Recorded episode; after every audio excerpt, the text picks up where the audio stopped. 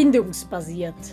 Der Podcast für alle, die Kinder und Jugendliche von innen heraus verstehen möchten.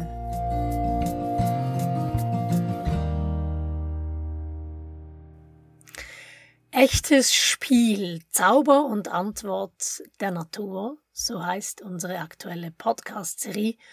Und ich freue mich sehr, in dieses Feld einzutauchen, dieses Spiel, das so oft das Öl im Getriebe ist, das uns hilft, Prozesse, sei es Reifwerdungsprozesse oder Entwicklungsprozesse, wieder in Fluss zu bringen. Da freue ich mich sehr, dieses ganze Feld zu beleuchten. Ja, und ich bin Simona von bindungsbasiert.ch und ich spreche in dieser Folge mit Luise. Hallo Simona, ich freue mich auch auf dieses Gespräch. Ja, Spiel ist für dich und für mich im Alltag sehr wichtig. Und Bevor wir da jetzt eintauchen und quasi ein Plädoyer abhalten darüber, warum Spiel so grundlegend ist für die Entwicklung unserer Kinder, möchten wir beleuchten, von was wir eigentlich sprechen. Wir sprechen nämlich nicht einfach nur in Anführungszeichen von Spiel, sondern wir schieben da ein Adjektiv rein. Wir sprechen von echtem Spiel. Liebe Luise, ich spiele dir den Ball zu. Im Spiel spiele ich dir den Ball zu. Was meinen wir mit echtem Spiel? Ja, beim echten Spiel gibt es einen Moment des Anfangs und dieser Anfangsmoment hat meistens etwas damit zu tun, dass wir sozusagen richtig angezogen sind davon, in das Spiel einzutauchen. Auf Englisch haben wir den Begriff engaging. Es ist sozusagen so, es zieht uns sozusagen in dieses Spiel rein. Es ist nicht es ist meistens freudig und lustig, das muss aber nicht sein, aber es hat einen unglaublichen Sog, dieses echte Spiel. Wir können sozusagen kaum widerstehen. Das sieht man ja auch, wenn man sich anschaut in der Forschung, wenn Menschen miteinander flirten, was ist der Hauptfaktor, der das Gegenüber für uns attraktiv macht? Dann wird das oft mit Humor beschrieben und das ist ja dieses Verspielte, dieses Spielerische, was uns eben so anzieht, oder? Ja, und das ist es oft so, jemand gibt uns eine Einladung zu spielen und das kann manchmal nur ein Blick sein oder eine Geste, das oder sich den Hut aufsetzen, den Spielhut und und schon ist man dabei. Ja? Mhm. Oder ich halte dir die Hand hin und zack, sind wir im Spiel.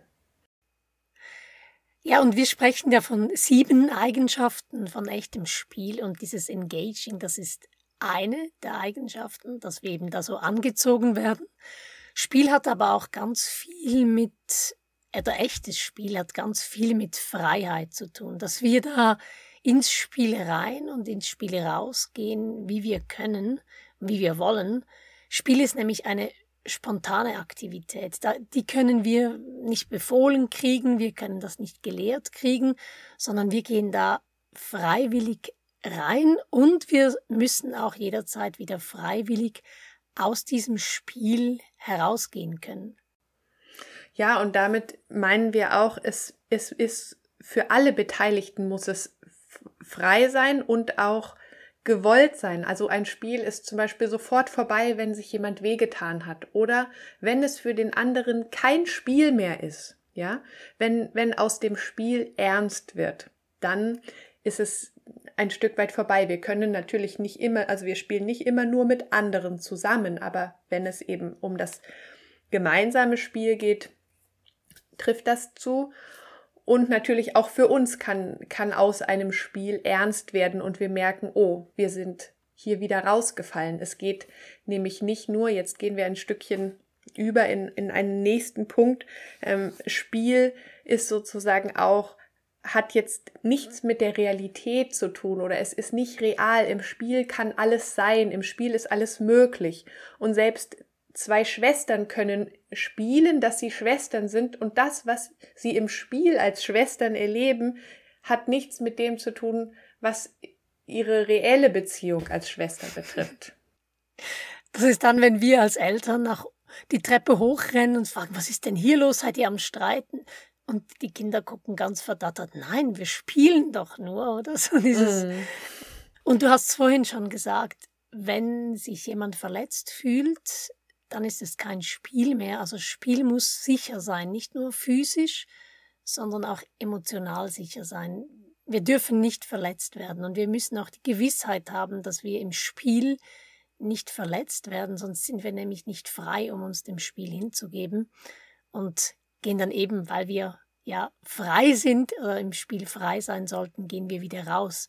Also diese Freiheit und diese Sicherheit, das sind ganz wichtige Eigenschaften von Spiel. Hm. Ja, ich finde auch zu diesem Punkt ganz wichtig, wir gehen ja im Spiel ganz oft sozusagen an unser Limit, auch emotional. Also wenn wir zum Beispiel mit Alarm spielen oder mit Erschrecken spielen, dann gehen wir ja ganz, ganz nah sozusagen an bis zur Grenze unserer Komfortzone oder eigentlich sogar über die Komfortzone hinaus, aber sozusagen noch nicht so, dass es uns wirklich verletzt und wirklich erschreckt. Und deswegen ist es so ein, ein ganz feiner Tanz und am, und nachher sprechen wir noch davon, wie das Spiel wie so eine, eine, eine Blase bildet oder so Bubble ist ein schöneres Wort oder passender, weil es auch dieses Spielerische in sich trägt. Aber wie so, wenn ich mir vorstelle, so eine Seifenblase und die kann sich ja auch noch ein bisschen ausdehnen, ja. Und, ähm, und das finde ich auch einen wichtigen Aspekt, dass wir wirklich da, wir, wir üben damit ja sozusagen auch für die Realität. Und wenn ich mit meiner kleinen Tochter jetzt vielleicht nicht nur mehr Kuckuck, aber ähm, irgendetwas spiele, was sozusagen sowas wie in Richtung Alarm und Erschrecken geht oder sich verstecken und ganz lange sich nicht zeigen, dann dann trainiert es ihr Alarmsystem ganz natürlich und freudig und nicht, weil ich jetzt sage, wir trainieren das Alarmsystem, sondern weil die Natur so einen eine wunderbare Möglichkeit geschaffen hat, freudvoll sozusagen ganz, ganz, ganz viel Gehirnaktivität passieren zu lassen. Und da ist so wichtig, dass wir wissen, dass deine Tochter weiß in dem Moment, das ist jetzt eine Spielblase, die, oder eine Bubble, die hat einen Anfang und ein Ende. Wenn es mir zu viel ist und ich schreie nach der Mama, dann ist das Spiel zu Ende, oder? Also das, da kann ich wieder raus. Das ist, hat, Spiel hat einen Anfang und ein Ende. Wenn ich mit meinen Kindern spielerisch am Tisch versuche, für Ordnung zu sorgen und in die Fräulein Rottenmeier-Rolle reinschlüpfe, dann ist ganz klar, irgendwie die Körperpostur der Mama stellt den Anfang des Spiels dar und das Zwinkern in den Augen und so. Und dann gibt's aber auch wieder ein Ende, weil sonst wären wir immer in diesem Fräulein Rottenmeier-Szenario im Hause Sesemann. Also das ist so wichtig, mm. dass es mhm. in dieser Bubble drin ist. Ja, genau. Ich bin entweder eine Zeit lang bin ich das Monster und wenn es heißt Mama, dann ist dieser Aspekt kurz vorbei, also diese, diese Spielsequenz sozusagen vorbei. Mhm. Und vielleicht der offensichtlichste oder die offensichtlichste Eigenschaft von Spiel ist, dass Spiel eben nicht Arbeit ist. Und was meinen wir damit? Beim Spiel geht es um den Prozess. Es geht nicht um den Output. Bei Arbeit geht es um das Ergebnis, um das Resultat.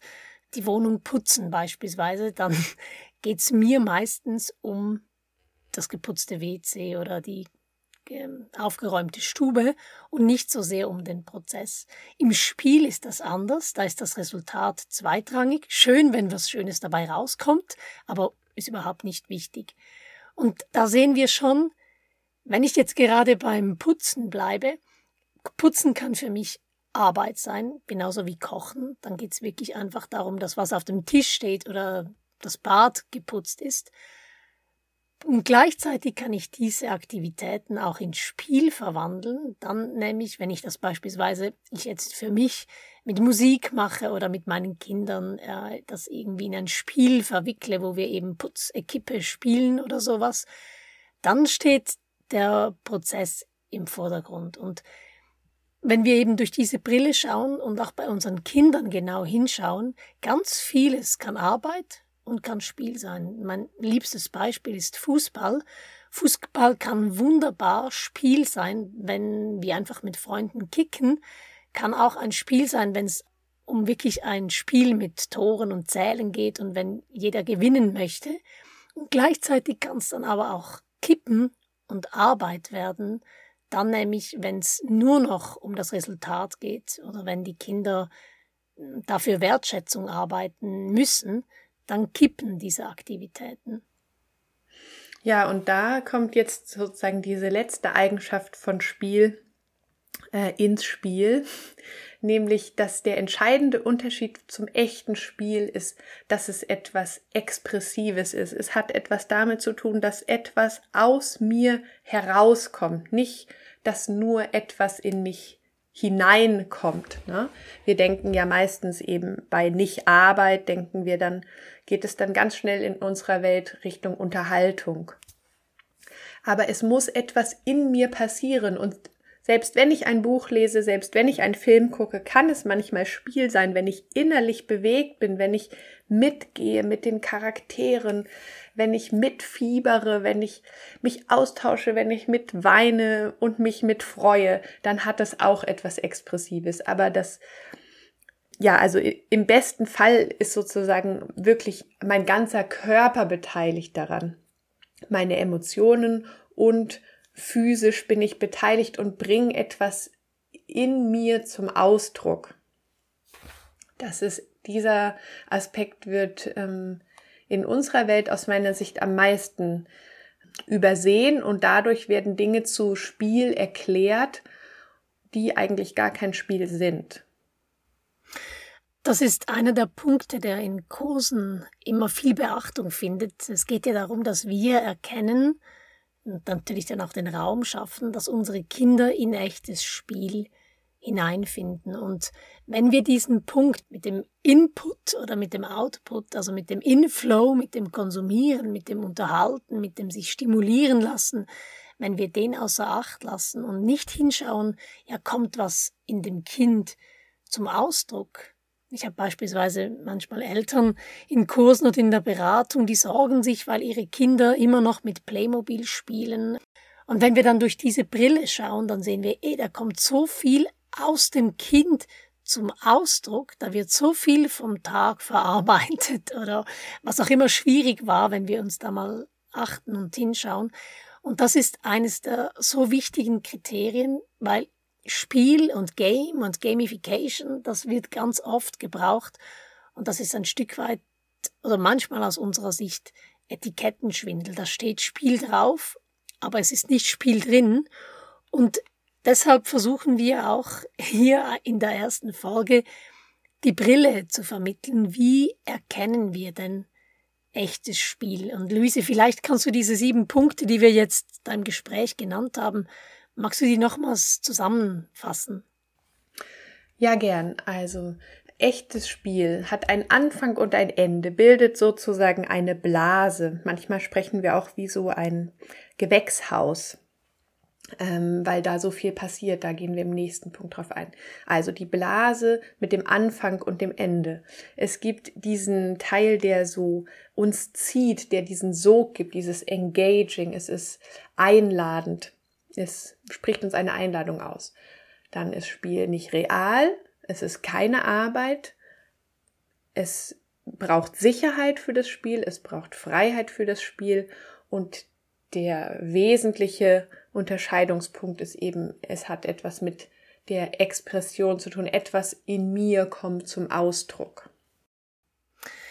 Ja, und wir werden ja in den nächsten drei Podcast-Folgen noch mehr auf die Vorzüge des Spiels eingehen, warum Spiel so wahnsinnig wichtig ist für uns Menschen und für unsere Kinder, für deren Entwicklung. Wir werden uns anschauen, dass Spiel Beziehungen stärkt, Emotionen dient, uns hilft zu reifen und uns überhaupt ermöglicht, innerlich zur Ruhe zu kommen. Spiel ist der innere Zustand von aktiver Erholung, Spiel hilft der Aufmerksamkeit, optimiert das Lernen, entfacht Kreativität, ist natürlich die Antwort auf Langeweile und auch auf Depressionen.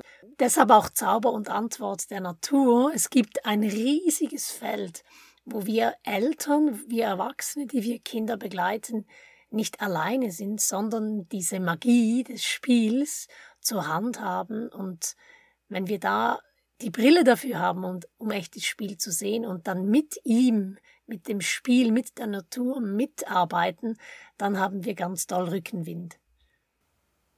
Ja, es ist wirklich wie auf so einer Welle surfen. Genau, da gibt's viele schöne Metaphern, Rückenwind haben, auf sozusagen da in, in dem Fluss der Natur sein und uns sozusagen eingereiht fühlen, auf dem richtigen Weg sein. Dort ähm, findet der Fluss, wo, wo vorher vielleicht Stocken war, kann er endlich wieder ins Fließen kommen. Also wenn wir das erkennen, dann öffnen sich ganz viele Türen für uns und für unsere Kinder. So das Öl im Getriebe wäre noch so eine weitere Metapher. Luise, lass uns noch einen Blick auf verschiedene Spieltypen werfen. Wenn ich die Forschung durchschaue oder im Psychologiestudium, dann spricht man von verschiedenen Kategorien von Spiel, also beispielsweise freies Spiel versus strukturiertes Spiel, Spiel mit Objekten versus Fantasiespiel, soziale Spiele oder Einzelspiele. Also da gibt's verschiedene Kategorien. Wir schauen durch eine etwas andere Brille auf Spiel, was die, die Brille, die ich eben beschrieben habe, diese vielleicht eher Forschungsbrille, die für Studien oder Referenzzwecke gebraucht wird, das macht die nicht obsolet. Wir haben einfach eine andere Brille auf Spiel oder Spieltypen. Vielleicht magst du das noch kurz erklären. Ja, ähm, wir schauen eher auf die Dynamiken, die sozusagen dem, das Spiel prägen, die dem zugrunde liegen. Und das wäre zum einen das bindungsbasierte Spiel, in dem geht es um alle Dinge, die mit Bindung zu tun haben, nämlich um zum Beispiel um Nähe streben. Und das sind alles was wie Fangen spielen, Verstecken Spiele, Alpha-Spiele, Puppenspiele, ne? also wo wir uns kümmern, wo wir mit den Kuscheltieren ein Picknick veranstalten. Auch Gegenwille, dass wir, dass wir das ins Spiel bringen. Nein, nein, nein und das geht nicht oder dass das Kind selber in die Alpha-Rolle kommt, wo es doch sonst es weniger ist und dann im Spiel alles bestimmt. Ähm, es geht darum, eine andere Rolle einzunehmen, also ein Spiel mit Identitäten. Es geht um Abhängigkeit, es geht um das Sammeln auch von Dingen, Sortieren ähm, um, und um Trennung natürlich. Das sind diese, also das Haupt, das Hauptmotiv von Spiel ist vermutlich einfach alles, was mit Bindung zu tun hat. Ne? Eben dieses Fangen, Verstecken, ähm, das gibt's ja in ganz, ganz vielen Spielen drin auch. Ähm, ja, beim, beim Alpha geht es halt auch um, um Konkurrenz, um das Vertreiben, das ist meins, das Revier erhalten sozusagen oder, oder hier diesen Raum verteidigen, aber eben auch um Fürsorglichkeit oder zu sagen, ähm, wir machen das jetzt so und du bist jetzt der und du bist jetzt der und du machst das in der Rolle jetzt so und so. Das wäre das bindungsbasierte Spiel und dann gibt's noch Spiele, die sich primär um Emotionen drehen, also wo die Motivation, dass die Dynamik, Emotionen drin sind, wo es eben darum geht, beispielsweise Frustration oder Alarm ausdrücken zu können. Und dann Spiele, die der Reifwerdung dienen, also wo es wirklich um diese drei Reifwerdungsprozesse geht, die wir in anderen Folgen schon beschrieben haben, um die Emergenz, um integratives Funktionieren oder um die Adaption. Und da ist dir und mir vor allem das emergente Spiel etwas, was uns am Herzen liegt, oder? Ja, das ist sozusagen wie so das Sahnehäubchen. Oder wenn wir das bei unseren Kindern beobachten, dann ähm, können wir ganz zufrieden und glücklich sein und das Gefühl haben, ah ja, jetzt haben wir einen Raum ge ge schaffen, in dem das möglich ist. Und da, da passiert unglaublich viel im Gehirn. Also wenn dieses Spiel ist, wo das Kind absolut versunken ist ähm, und, und eintaucht und eben alleine etwas erschafft und alleine ins Spiel kommt, das ist wirklich fast ein bisschen heilig. Und in solchen Momenten schaue ich, dass ich meine Tochter auch in Ruhe lasse und nicht irgendwie sage, wir müssen jetzt losgehen oder so, dass ich sie da nicht unterbreche. Und bei kleinen Kindern sind es eher kurze Momente, vielleicht manchmal Sekunden, Minuten. Das dehnt sich dann aus. Ich, ja, also ich würde sagen, es geht jetzt vielleicht selten länger als eine Stunde. Das, ähm, musst du vielleicht noch sagen, was du bei deinen Kindern beobachtest, Simona. Es geht aber gar nicht so sehr um die Dauer, es geht eher sozusagen so um, um diesen Moment, wo man richtig sieht, dass das Kind innerlich wächst und dass da ganz, ganz viel passiert. Mhm. Ja, ich glaube, was du beschreibst, äh, Luise, bei kleinen Kindern sehen wir das noch sehr oft, oder? Bei Krabbelkindern, dass die irgendwo irgendwas entdecken und sich dann damit auseinandersetzen und sich irgendwie eine Geschichte vor sich her brabbeln mit dem Teddybär oder dem Kochlöffel oder was auch immer. Und diese Energie, wenn wir die behalten können und wenn wir das dann auch sehen bei Teenagern, dass die einfach mit sich beschäftigt sind und irgendwo in einen Ausdruck kommen, das ist dann vielleicht nicht mehr der Teddybär und der Kochlöffel, sondern das sind dann vielleicht ein Stift und Papier, um etwas zu schreiben, um sich auszudrücken oder Musik zu machen oder zu singen, äh, zu tanzen, wenn das irgendwo in den Ausdruck kommt, dass das wirklich heilig ist und dass nicht nur wir da nicht reingehen, sondern dass wir auch den anderen Kindern, also jetzt den Geschwistern sagen, nein, wir, wir fragen sie jetzt nicht, ob sie mit dir spielt, weil schau mal, sie ist so schön im Spiel drin meine Jüngste erzählt sich dann da jeweils Geschichten mit den Figuren und so. Und das klingt dann richtig, das ist so richtig farbenfroh, was aus ihrem Zimmer rauskommt. Und dass wir das schützen und nicht unterbrechen aus unseren Gründen, dass wir ein Foto machen möchten oder irgendwie mit einer Frage reinkommen. Und dass wir auch die anderen Kinder, ähm, denen das ja nahelegen und beibringen, dass das geschützt werden soll. Ja, genau, da muss man sozusagen innerlich etwas wie einen Zaun drum machen oder eben diese Blase, dieses Gewächshaus drüber stellen. Genau. Vor, ähm, genau, bitte nicht stören, ich wachse. ja, ich spiele und wachse. Ja, Luise, kurzen Ausblick auf die nächsten Folgen, was wir uns gemeinsam noch anschauen werden. Wir schauen uns an, warum Spiel so wichtig ist für Bindung, um die Bindung zu stärken, um problematische Bindungsdynamiken, Beziehungsprobleme zu lösen. Du hast vorhin schon ganz viele Beispiele gebracht für dieses bindungsbasierte Spiel. Und wir werden uns auch anschauen, warum Bindung wiederum dem Spiel dient, quasi die Grundvoraussetzung ist für Spiel. Dann schauen wir uns in einer Folge an, was Spiel mit unseren Emotionen macht und unseren Emotionen dient und die wiederum sind ja so wichtig für unsere menschliche Entwicklung, für unsere Reifwerdung. Und wenn wir irgendwo Entwicklungsblockaden antreffen, dann ist Spiel die Antwort der Natur, der Zauber der Natur, der eben hilft, um diese Prozesse wieder ins Fließen zu bringen. Und last but not least, in der vierten Folge werden wir uns anschauen, wie wir das denn jetzt umsetzen können, wie wir möglichst viel Spiel in unseren Alltag, in unseren Familien oder in unseren Lernalltag einladen können. Ja, und da freue ich mich darauf, auf den Austausch mit dir. Ja, ich bin auch gespannt auf die nächste Folge. Bis zum nächsten Mal. Tschüss. Tschüss.